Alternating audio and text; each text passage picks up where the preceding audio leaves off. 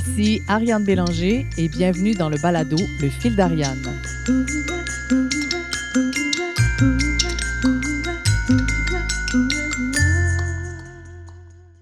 Et si les entreprises étaient plus créatives? Et si les créateurs s'ouvraient à une plus grande conscience des enjeux de productivité? En soulevant des questions fondamentales sur l'état et la place des entreprises culturelles et de l'esprit créatif dans la société contemporaine, ainsi que sur le rôle qu'artistes et gestionnaires peuvent y jouer ensemble, le fil d'Ariane trace une ligne pour ouvrir le dialogue entre deux sphères souvent jugées incompatibles. Aujourd'hui, pour l'épisode 4 de la saison 1 du balado Le fil d'Ariane, je reçois Philippe Meunier, qui est actuellement chef de la création et fondateur chez Sidley, ainsi que fondateur et président de la Factory, fondée en 2016 avec Hélène Godin et Marie Amiotte. La Factory est l'école des sciences de la créativité. Elle a été créée en collaboration avec les principales associations et ordres professionnels des industries créatives du Québec et offre une formation continue aux professionnels d'ici et d'ailleurs.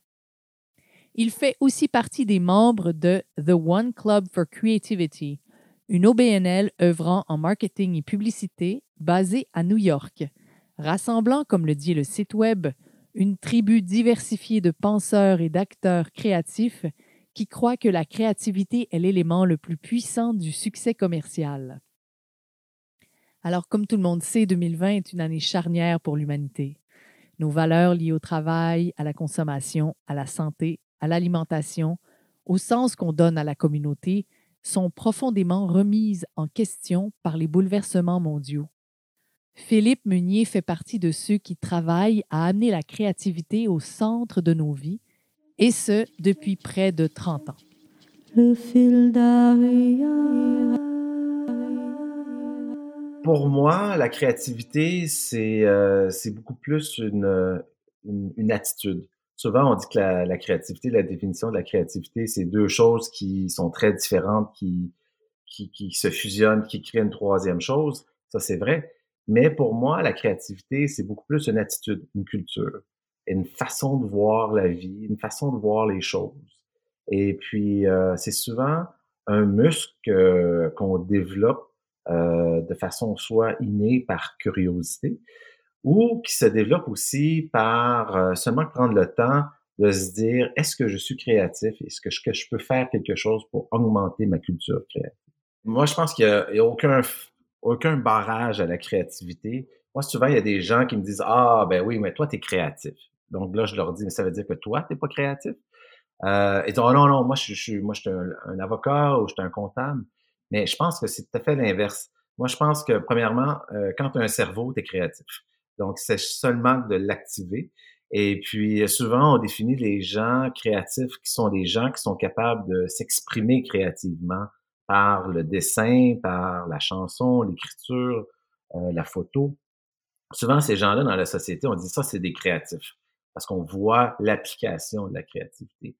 Mais la créativité se retrouve euh, en sciences, en, gestion, en management, euh, en, en, sciences euh, de la nature. Tout ça, c'est de la créativité. Et puis, euh, moi, je pense qu'il n'y a aucune barrière à la créativité. Faut seulement que activer notre façon de voir les choses pour commencer à activer notre cerveau et, et, et penser de façon plus créative.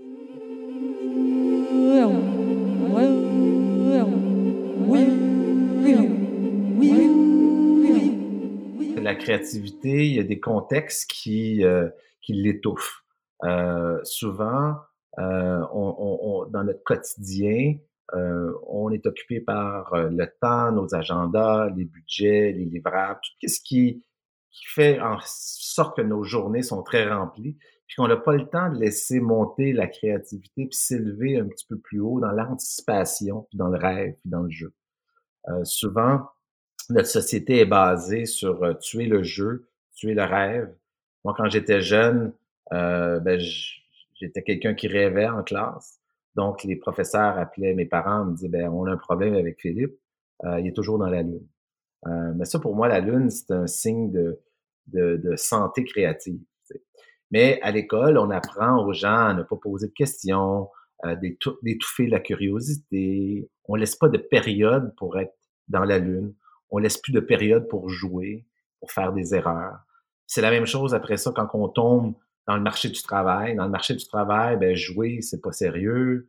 Euh, être dans la lune, ben c'est pas efficace. Euh, toutes ces choses-là, euh, ce sont des, des, des, milieux qui tuent la créativité. Pourtant, la créativité, c'est quelque chose qui est, euh, qui est très instinctif. Si on regarde les enfants, les enfants sont extrêmement créatifs.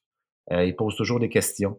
Euh, la minute que tu as un enfant qui pose des questions, pourquoi ci, pourquoi ça, pourquoi le ciel est bleu, pourquoi que les mille pattes ont mille pattes, euh, ça pour moi, c'est de la créativité. Mais ces enfants-là, lorsqu'ils arrivent à l'école, on leur permet plus de poser des questions. Alors on tue cette curiosité-là et par défaut, on tue la créativité aussi. En fait, il y a différents moments pour moi pour la créativité. Il y a des moments où on est, euh, on est, on est avec nous-mêmes. C'est des moments où je, suis dans ma tête, je réfléchis et je travaille ma créativité. Ça, ces moments-là sont très uniques. Il y a des moments de créativité de groupe où les gens euh, garochent des idées, on a des débats, on a des conversations. Ça, pour moi, c'est d'autres moments de créativité qui sont en groupe. Euh, souvent, ce que le problème, c'est que lorsqu'il y a de la créativité comme ça qui émerge, euh, il y a un autre phénomène très près qui arrive, qui est la peur. La peur, ça, c'est la chose qui peuple le plus euh, notre société présentement. C'est que la minute qu'il nouvelle idée, bien, la première réaction, c'est de, de, de, de, donner une, une, une, réponse à tuer cette idée-là.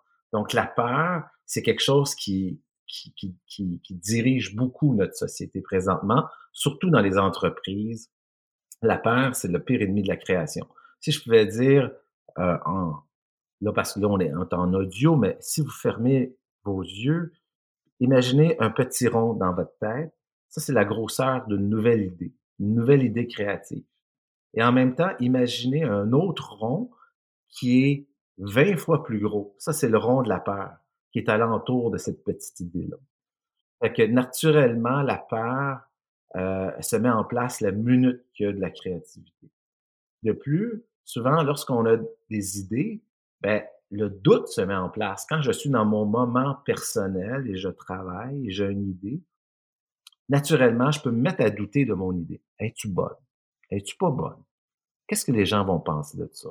Qu'est-ce que je pourrais améliorer? Si tu fou? Je vais-tu passer pour un fou? toutes ces questions-là, c'est très, très simple pour la créativité. Le doute est simple pour la créativité parce qu'on va plus loin avec nos idées. On les pousse plus loin.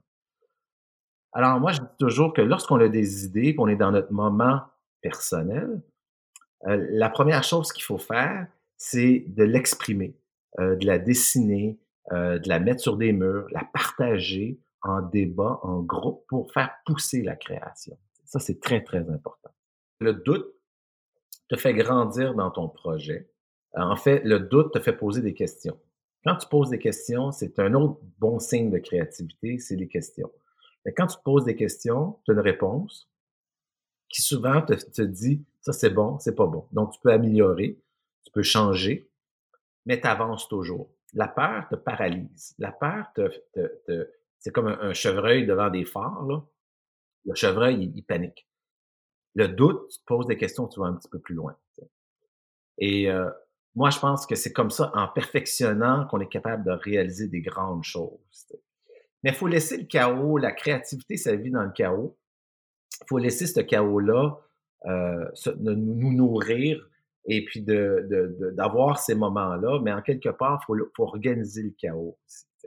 Et puis, je pense que il y a des gens qui ont peur de vivre dans le chaos. Euh, mais lorsque on vit dans le chaos, puis tranquillement, pas vite, on prend des décisions, là, soudainement, le chaos devient beaucoup plus inspirant vraiment euh, agréable que, d'être capable de, rationaliser tout, tout, tout.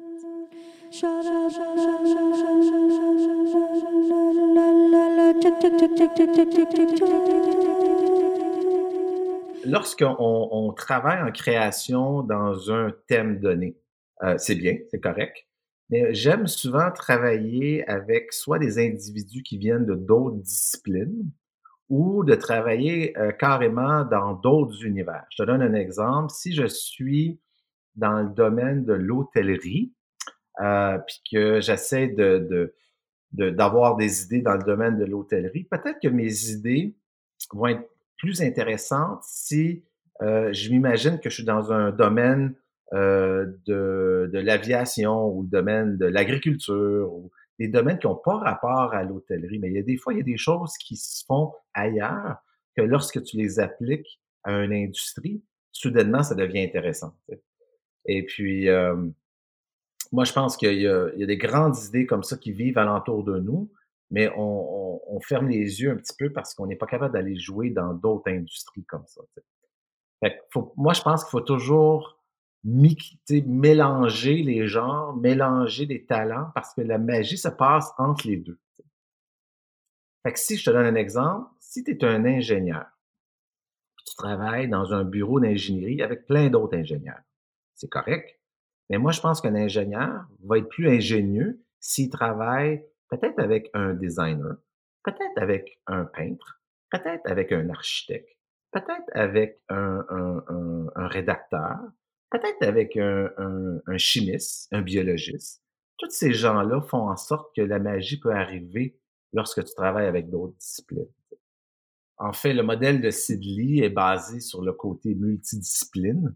Donc, souvent, lorsqu'on travaille chez Sidley, il y a des créatifs qui viennent de différents milieux, ils viennent de, de différentes disciplines, euh, de différents pays aussi. Euh, je pense que ça fait une, grosse diversité au niveau de la culture créative. Mais la première fois que j'étais exposé à ça, c'était lorsque j'ai travaillé au Cirque du Soleil sur des projets. Je me rendais compte que les gens autour de la table, c'était des gens de différents métiers, de différentes nationalités, avec des expériences très, très différentes aussi. Et puis, je regardais la dynamique créative, je trouvais ça très intéressant. Puis, par la suite, j'ai eu la chance de travailler avec, euh, avec Robert Lepage. Puis Robert, euh, il fonctionne dans la même dans la même essence un petit peu où il invite des gens avec des expertises différentes en entour d'une table. Puis c'est là que la magie arrive. Tu, peux travailler avec un, historien, un musicien, euh, puis là tu dis pourquoi qu'il y a un historien l'entour de la table On est en train de faire euh, en train de faire un film. Mais c'est là que c'est intéressant. Fait que moi c'est arrivé quelques fois où mes plus belles expériences de création, c'est quand j'avais des gens de diversité euh, très, très, très opposée à l'entour de la table. C'est là, que, c'est là que la magie arrive. Pour moi, la créativité, euh, j'expliquais tantôt, c'est une attitude. Donc, c'est une attitude à être ouvert aux autres, ouvert à la différence. Puis je pense que le jeu créatif, c'est d'ouvrir chacun notre, notre coffre au trésor de notre culture personnelle qu'on a, notre culture générale. Quelqu'un qui a voyagé beaucoup, qui a vécu plein de choses, qui a lu, qui a vu, qui a écouté, qui a senti, qui a goûté, font, font en sorte que ces personnes-là sont très créatives. Peu importe si cette personne-là est avocat, ingénieur, designer, coiffeur, c'est pas grave. Ce qui est important, c'est le coffre au trésor que cette personne-là amène à l'entour de la table. Et d'être capable de l'ouvrir, puis de laisser les autres aller jouer dedans. Puis toi de partager ton coffre avec les autres aussi. Donc, il y a une, molécule au niveau hyper individuel ou hyper personnel finalement qui, peut s'insérer dans, tous les processus euh, les plus créatifs possibles. faut qu'on y mette de soi, il faut qu'on se mette sur la table quelque part. Oui, c'est important de, s'ouvrir euh, au processus créatif, mais surtout d'être vulnérable. De pas avoir peur d'être vulnérable, d'être généreux aussi. Fait qu'il y a beaucoup de personnel dans un processus de création. Je vous donne un exemple lorsque tu écris un livre, tu, passes des heures et des heures dans ta tête devant ton ordinateur à écrire une histoire et tout ça. Mais là, le, jour que tu vas sortir ce livre-là, ou que quelqu'un va lire ton premier jet, c'est un acte personnel très, très, très, très... Ça prend du courage faire ça. C'est très intime. Euh, c'est la même chose avec un photographe qui monte ses premières images, un peintre qui dévoile un premier tableau. Donc, souvent, ces, moments-là, ce sont des moments très personnels, mais c'est correct d'être vulnérable en création. Il faut être vulnérable. Puis en même temps, il faut être généreux aussi. Il faut être capable d'être ouvert envers les autres. Souvent, on dit que les créatifs, ce sont des gens qui sont extrêmement sensibles, mais ça fait partie de ça, ça fait partie du côté personnel aussi de tout ça.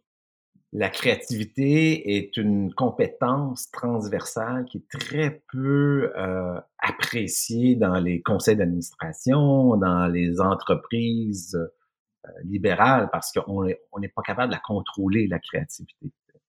Moi, je crois que le Québec euh, serait en meilleure santé financière si on avait plus de créatifs dans les conseils d'administration. Souvent, dans les conseils d'administration, on a des, des avocats, des, des, des, des, comptables, des gens qui ont réussi en affaires. C'est correct, c'est parfait. Mais ça prend aussi euh, une diversité créative pour amener l'anticipation du futur. Ces gens-là sont importants dans notre société parce que c'est eux qui vont faire évoluer nos modèles économiques, notre culture, vont faire en sorte qu'on faire grandir notre richesse. Et puis, moi, j'ai toujours dit que le, le Québec Inc. de demain sera créatif parce que c'est ce qu'on a besoin pour être unique au monde. C'est dans l'eau, c'est dans l'eau du Québec, ça, la créativité.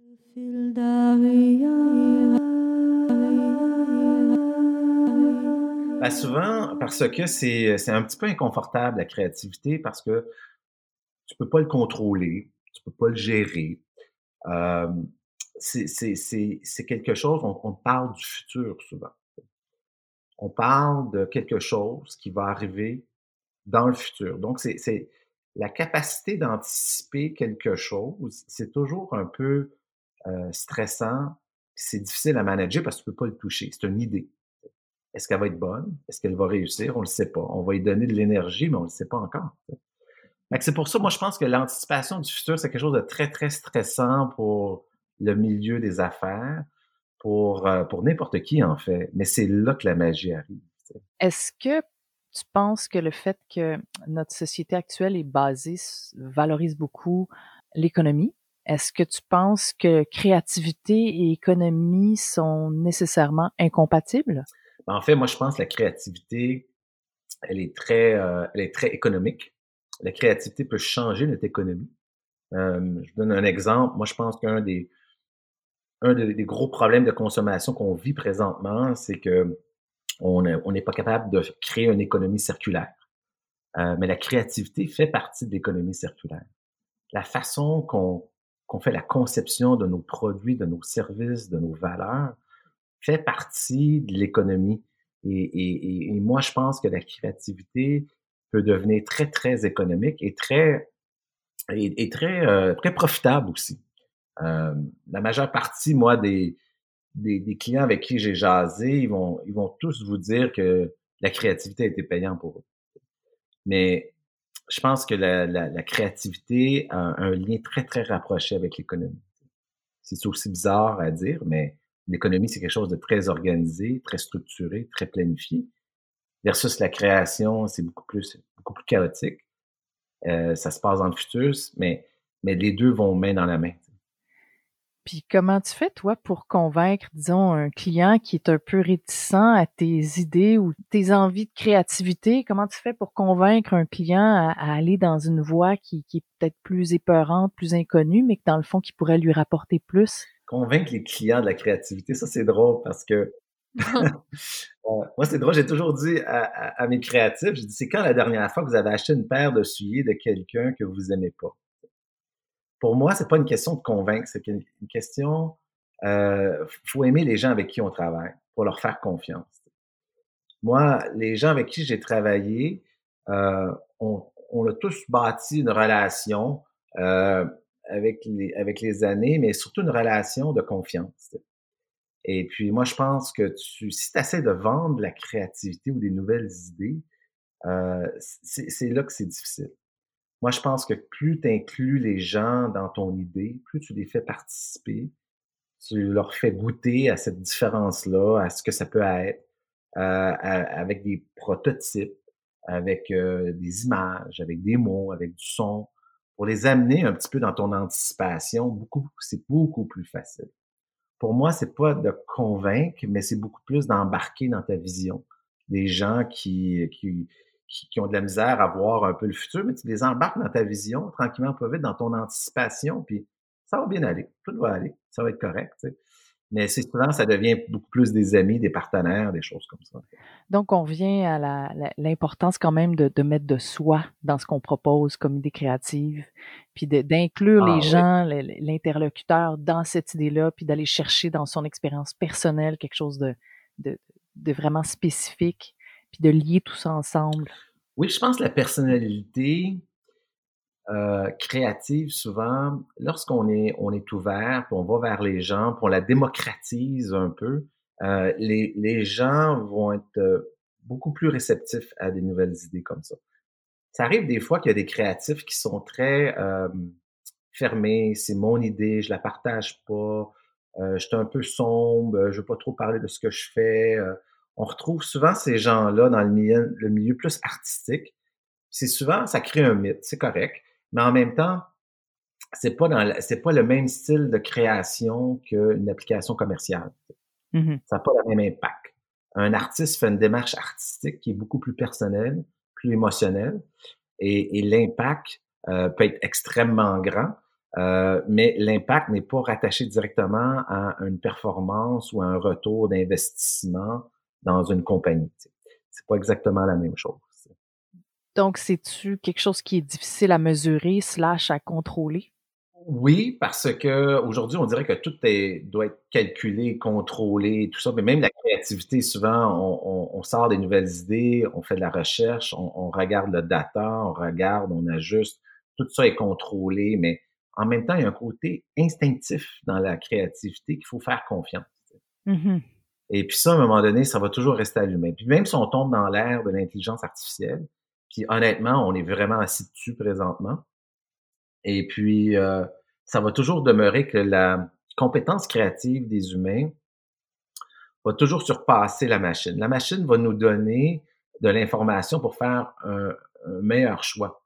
Mais c'est pas elle qui va qui va créer quelque chose pour nous. C'est pas c'est pas comme ça que ça va fonctionner. J'ai vu des machines faire des peintures, écrire des textes, faire des montages, mais ça va rester un petit peu euh, encore désincarné, sans goût, il manque des choses. Euh, on n'est on pas là encore. C'est un peu comme si on fait des maillages. Quand on fait des maillages, puis on les fait de façon instinctive, c'est des maillages presque, si on sort justement, on, on, le met en opposition à l'intelligence artificielle, on est dans un maillage organique entre les parties qui sont présentes autour, mettons, autour d'une table ça devient, la créativité est née de cet amalgame-là, ce maillage-là entre les gens, puis ça devient un maillage personnel quasiment.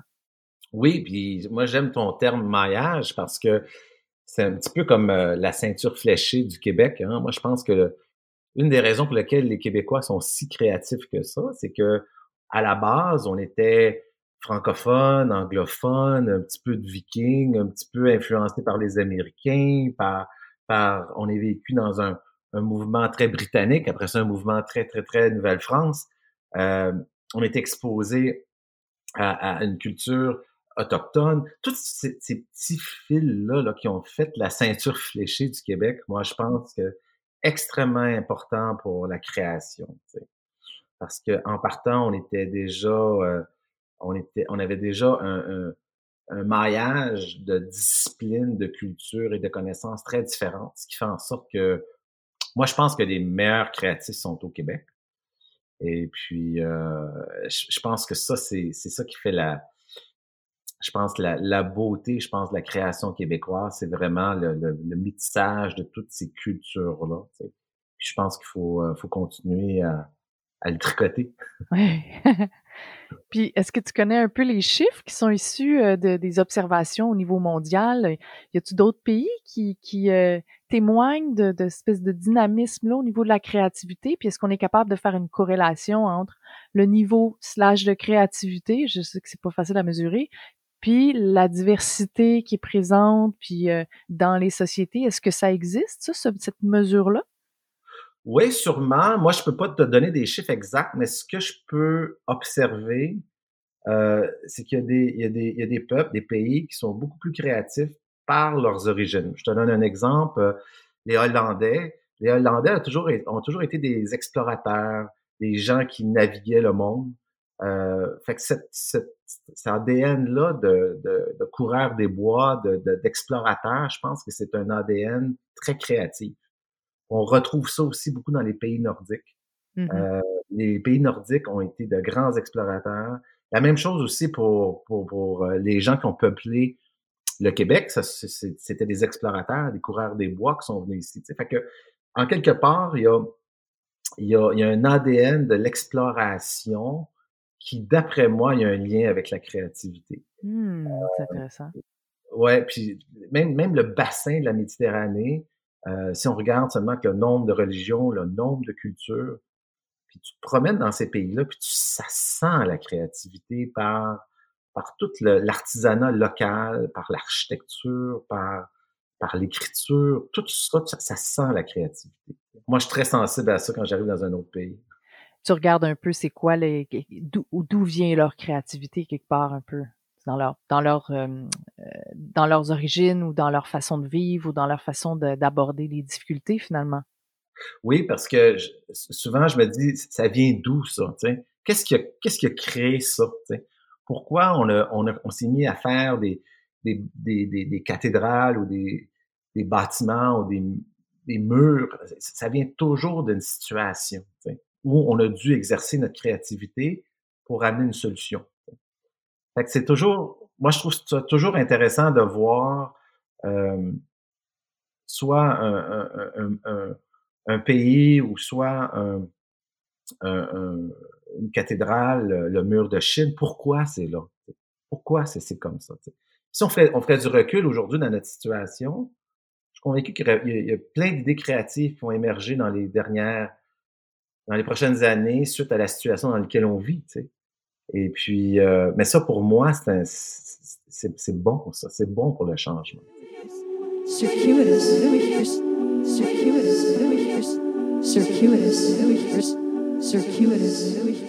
Donc, toi, en fait, tu fais un lien entre un problème, une problématique, un échec, une erreur, puis la le potentiel que justement en émerge quelque chose de plus grand, de plus de plus créatif justement. Donc il y aurait un lien entre l'échec avec les contraintes et l'émergence d'une plus grande créativité. Oui. Et non seulement que l'échec, mais tu sais souvent moi je on avait le bureau de, de pendant des années, on était dans le vieux port de Montréal, je regardais euh, en fait tous les silos à grains euh, du vieux port, puis je me disais, oh Dieu que c'est vieux puis c'est laid. Mais c'est pas vieux puis c'est pas laid, au contraire, c'est inspirant pour faire quelque chose de nouveau. Moi, tout ce qui est vieux puis qui est laid, qui est, qui, est un petit peu euh, laissé à l'abandon, moi, je vois quelque chose de potentiel puis quelque chose de nouveau. Quand je vois un, problème, oui, euh, c'est une situation inconfortable, mais en même temps, je vois l'occasion pour me poser la question, mais qu'est-ce qu'on peut faire différemment? Je disais à mon équipe la semaine passée, de ne pas voir l'avenir avec le doute, de voir l'avenir avec la réinvention. On vit tous des situations à tous les jours, personnelles, professionnelles, de, de, de doute, d'incertitude. Mais je dis, prenez ce, temps-là, mais essayez de réinventer ce qui se passe. Puis probablement qu'il va y avoir une solution créative qui va sortir de là. moi, je suis très, très optimiste par rapport à aux problèmes, aux laits, aux, choses, aux quartiers désaffectés, parce que je trouve que c'est un beau canevas pour repartir sur d'autres choses. Mais je vais donner un exemple. Souvent, dans les villes, euh, euh, l'émergence de la créativité vient de quartiers qui sont abandonnés. Si on regarde, par exemple, récemment à Montréal, tout le sud-ouest, euh, Saint-Henri, Verdun, tu sais, Hochelaga, tu sais, c'est tous des endroits que c'est un petit peu délesté, mais la créativité vient, elle pousse dans ces endroits-là, là, tu sais, ça sent. La même chose à Toronto, dans, sur Queen West, à Toronto, là, il y a 20 ans, euh, le monde, les taxis disaient, je vous laisse pas là, monsieur, vous allez vous faire attaquer, tu sais. Mais ça vient de là, la créativité. Ça vient de ces côtés-là, tu sais. Ça pousse dans ces milieux-là. C'est presque comme les mauvaises herbes qui poussent euh, de façon incompréhensible dans une petite craque de, ciment, de, béton, euh, tu sais, sur le bord de l'autoroute. Tu te dis, mais mon Dieu, comment elle le fait pour émerger, tu sais, pourtant. C'est exactement ça, la créativité, ça pousse dans les petites craques. Mais, mais, mais tu peux pas empêcher la, vie de pousser ou comme la création de créer, tu sais, tu peux pas.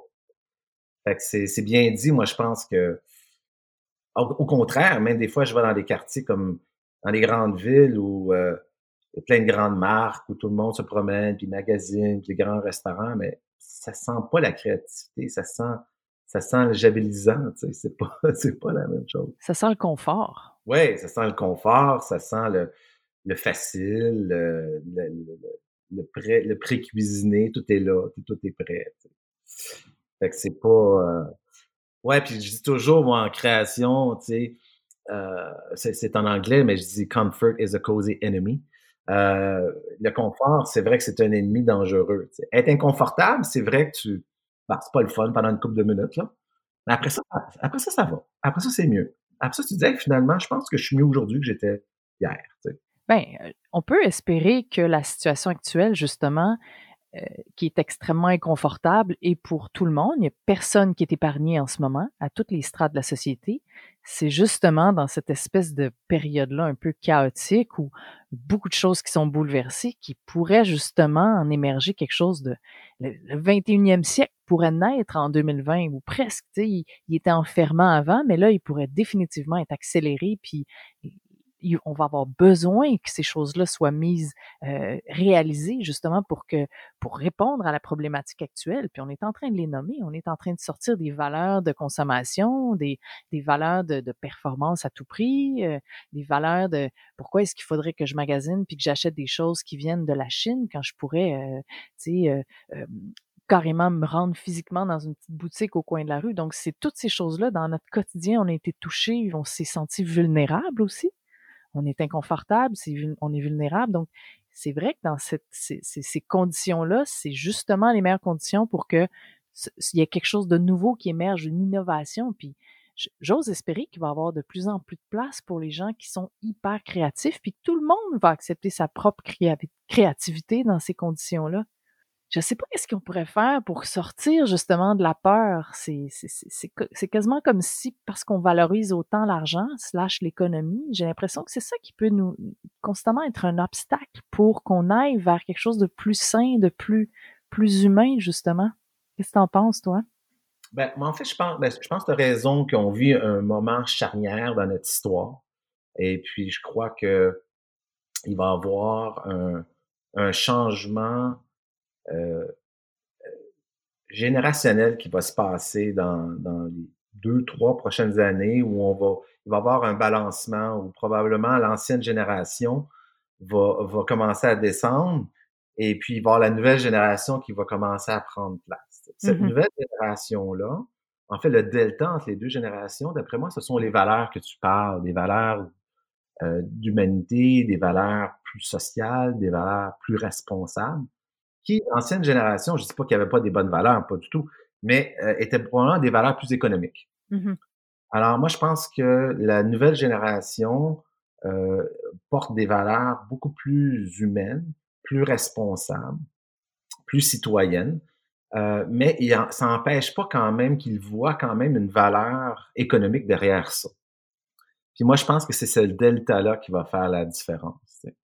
Euh, moi, j'adore les jeunes. J'adore, euh, j'adore avoir des discussions avec eux. Puis, toutes les fois qu'un les jeunes me demandent de faire quelque chose, je dis tout le temps oui. Mais si une, une chambre de commerce en quelque part m'appelle, je dis souvent non. Mais parce que je pense que dans les jeunes, il y a, il y a de l'espoir. Tu sais. Euh, je les écoute, ils ont des, ils ont une vision, une anticipation du futur extraordinaire. Puis je, je crois que c'est, c'est, ces gens-là ont des valeurs moins économiques, ont des valeurs plus créatives, ils ont des valeurs euh, très citoyennes aussi. Oui, puis je, je pense que les autres, ils sont très à l'aise avec la diversité à tous les niveaux. J'ai l'impression aussi que toi, en tant que génération peut-être un peu plus vieille que ce qu'on appelle les jeunes, tu te positionnes aussi dans une posture, tu es dans une posture d'écoute, une posture d'humilité quelque part. Oui, puis c'est drôle parce que quand on parle de diversité et d'inclusion chez les jeunes, pour eux, ça ça fait pas partie de... Pour eux, c'est comme un naturel parce qu'ils sont allés à l'école avec plein de diversité. euh, je veux dire, même s'ils étaient des Québécois ou des Montréalais, pour eux, un Québécois, c'était pas nécessairement le Québécois comme nous, on l'a vécu à l'école.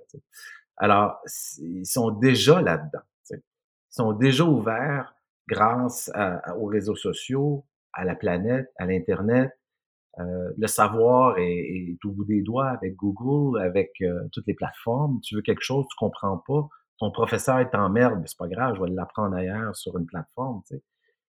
Moi, je pense que c'est une génération qui est très débrouillarde et très, très citoyenne aussi.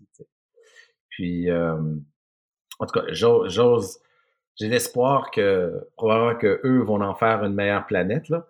Mais Mmh. Je ne sais pas si tu étais à la manifestation au climat l'année dernière à Montréal, la grande marche. Oui. oui. Moi, je suis allé marcher avec, euh, avec mes enfants, puis je regardais les gens autour de nous, puis je me disais, c'est extraordinaire le moment qu'on est en train de vivre. Et mmh puis là, je sentais qu'il y avait vraiment le pouvoir d'une génération qui voulait, qui sentait qu'il commençait à avoir le choix de changer. Fait que ces générations-là vont peut-être commencer à voter, vont peut-être commencer à, à travailler, à prendre des emplois, à diriger, à inspirer. Puis moi, je pense que ça va changer beaucoup d'ici quelques années. Et puis, euh, c'est là que le delta va se passer.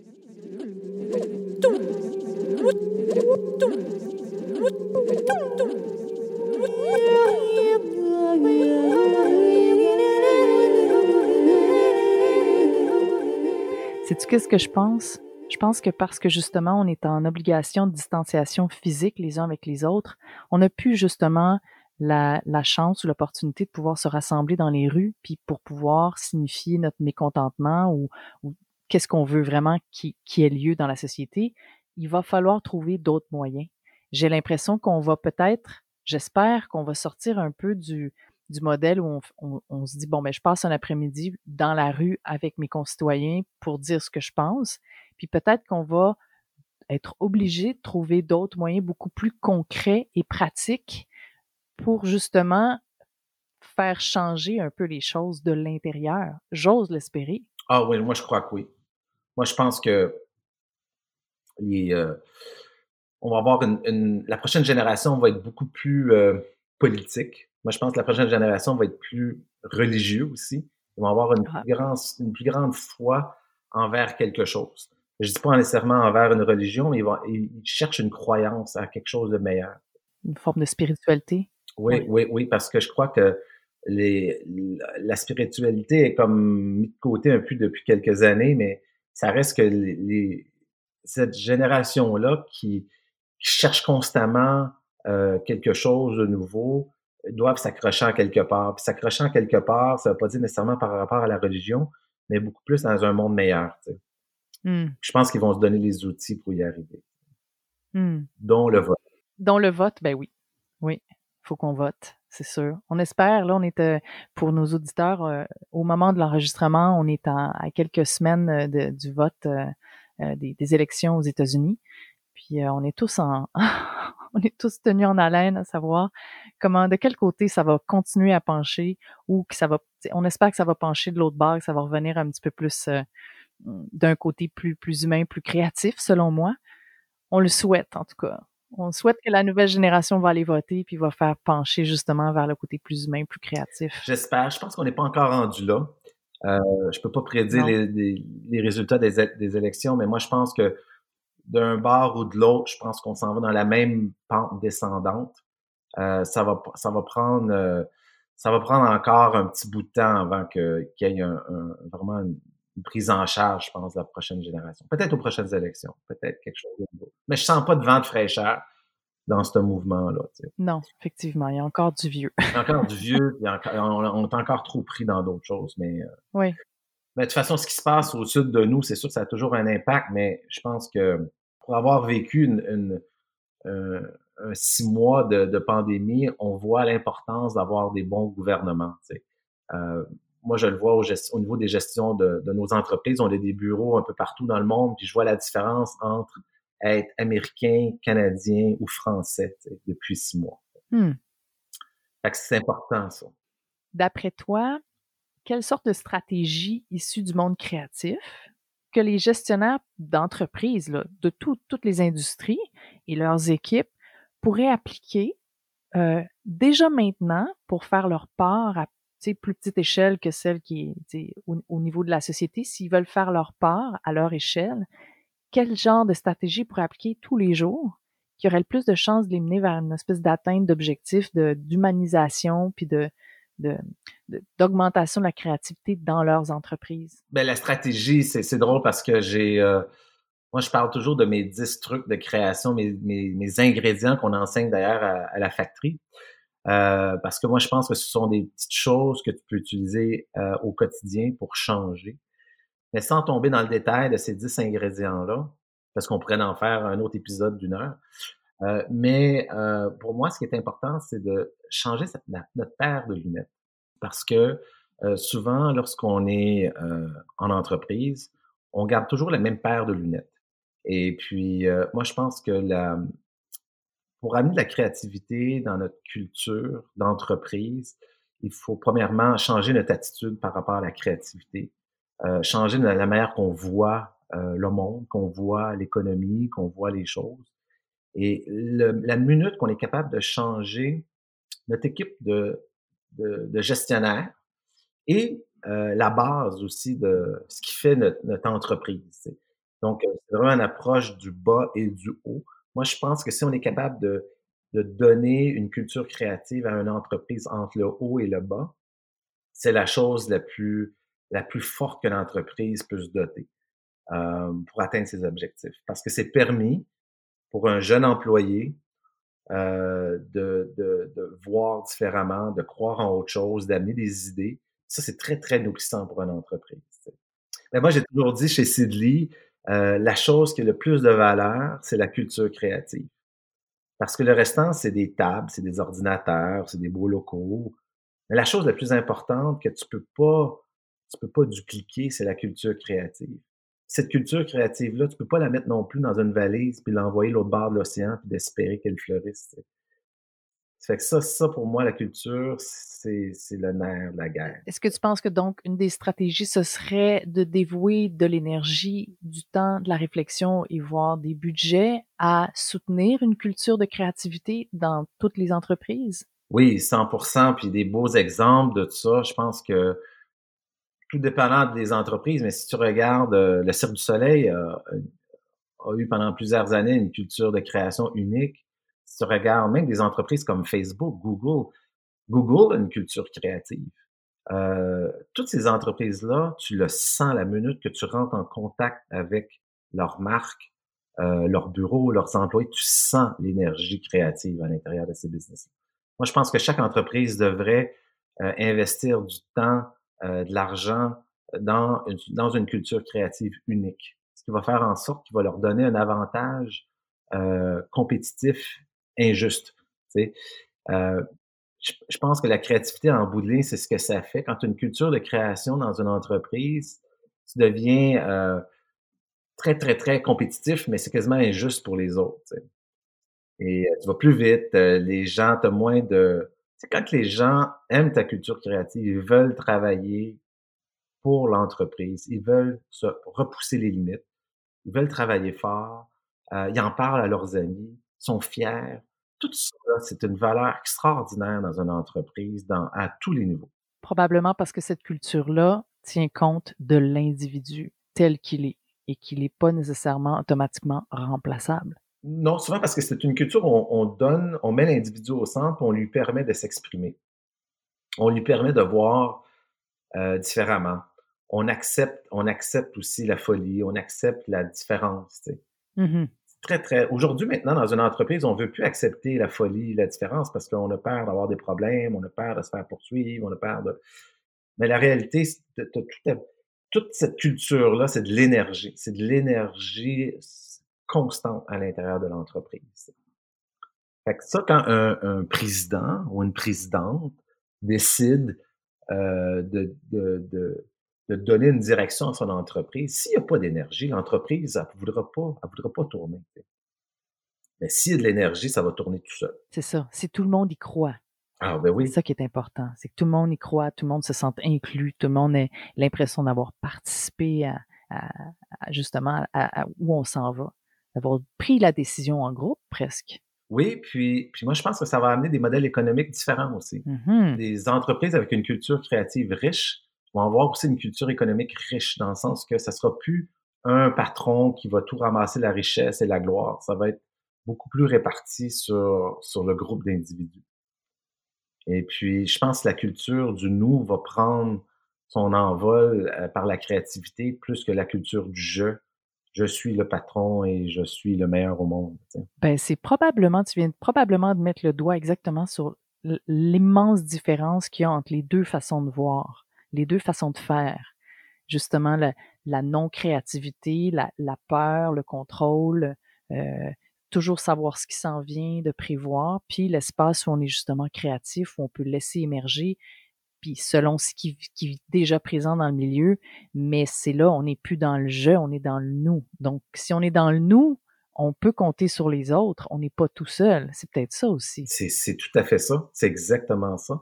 Moi, j'ai un mmh. dire depuis des années chez Sidley qu'on doit gérer avec le, le nous et non avec le je. Puis on prend les, les décisions pour nous tous, on travaille pour nous tous, euh, ce qui fait toute la différence. La minute que quelqu'un travaille pour son petit jeu, euh, prend des décisions pour son petit jeu, ben ça fonctionne pas. Et puis honnêtement, c'est souvent l'entreprise et le, nous va repousser ces petits jeux-là à l'extérieur. Mm-hmm. Fait que t'es pas obligé de t'es pas obligé de les renvoyer, ils se renvoient tout seuls. Oui, c'est ça, ils sont pas bien là-dedans. Non, ils sont pas bien, ils sont pas bien. C'est drôle parce qu'à la factory, c'est quelque chose pour nous au départ, quand on a créé ça, c'était très important de d'être tout le monde ensemble, de prendre des décisions ensemble, de partager, euh, d'appeler tout le monde alentour d'une grande table pour essayer de faire quelque chose ensemble. Il y avait plus, presque plus de hiérarchie finalement. Tout le monde était positionné en fonction de ses compétences, en fonction de ce qu'il avait envie d'apporter. Oui, euh, et puis en même temps, tout le monde mise sur les forces euh, de son voisin et ses faiblesses aussi. Mm-hmm. Ça devient une culture que j'appelle euh, inspirant et inspiré, dans le sens qu'il y a des gens inspirants qui travaillent dans, cette, dans cet écosystème-là, qui inspirent d'autres mondes.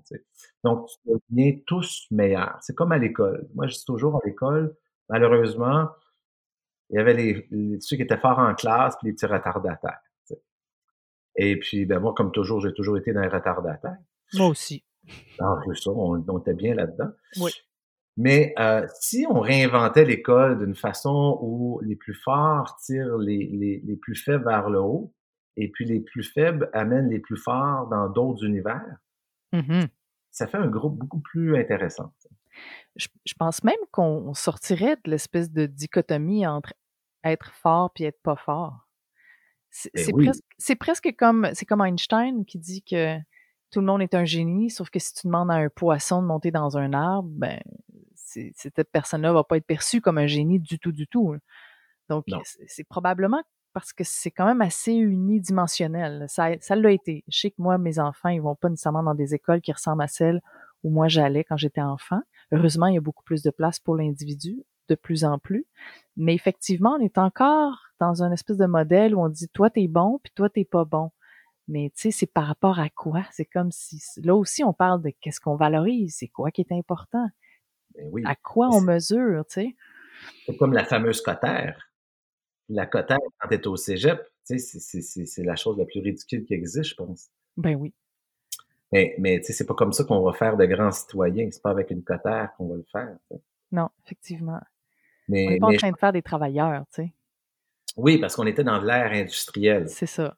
Puis ça, ça c'est intéressant parce que l'ère industrielle a amené une façon de faire, euh, une façon d'éduquer les gens, une façon de se comporter, une façon... Ça a amené des valeurs sociales aussi. On parlait d'économie, d'argent et tout ça. Ça, c'est mm-hmm. l'ère industrielle. Là, on, on tombe dans un air qui est beaucoup plus l'air créatif, un air qui se touche pas, qui est pas palpable. Et, tu sais, l'air, l'air industriel, on a fait, euh, on a fait des buildings, on a fait des autos, on a fait des chemins de fer, on a fait, des affaires concrètes, là, tu sais.